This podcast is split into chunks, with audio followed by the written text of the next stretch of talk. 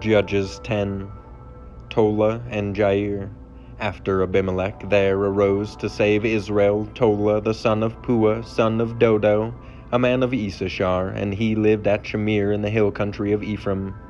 And he judged Israel twenty three years. Then he died and was buried at Shamir.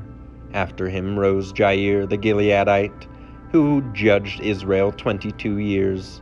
And he had thirty two sons who rode on thirty donkeys and they had thirty cities, called Havoth Jair to this day, which are in the land of Gilead. And Jair died and was buried in Kamon. Further disobedience and oppression. The people of Israel again did what was evil in the sight of the Lord, and served the Baals and the Ashtaroth, and the gods of Syria, the gods of Sidon, the gods of Moab, the gods of the Ammonites, and the gods of the Philistines and they forsook the Lord and did not serve him.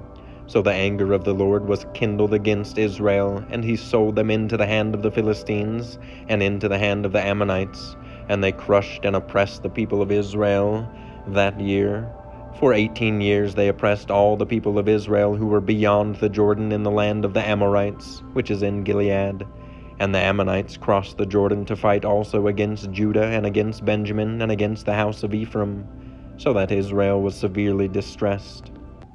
And the people of Israel cried out to the Lord, saying, We have sinned against you, because we have forsaken our God and have served the Baals. And the Lord said to the people of Israel, Did I not save you from the Egyptians and from the Amorites, from the Ammonites and from the Philistines? The Sidonians also, and the Amalekites and the Maonites oppressed you and you cried out to me, and I saved you out of their hand. Yet you have forsaken me and served other gods. Therefore I will save you no more. Go and cry out to the gods whom you have chosen. Let them save you in the time of your distress. And the people of Israel said to the Lord, We have sinned. Do to us whatever seems good to you. Only please deliver us this day. So they put away the foreign gods from among them and served the Lord and he became impatient over the misery of Israel. Then the Ammonites were called to arms, and they encamped in Gilead. And the people of Israel came together, and they encamped at Mizpah.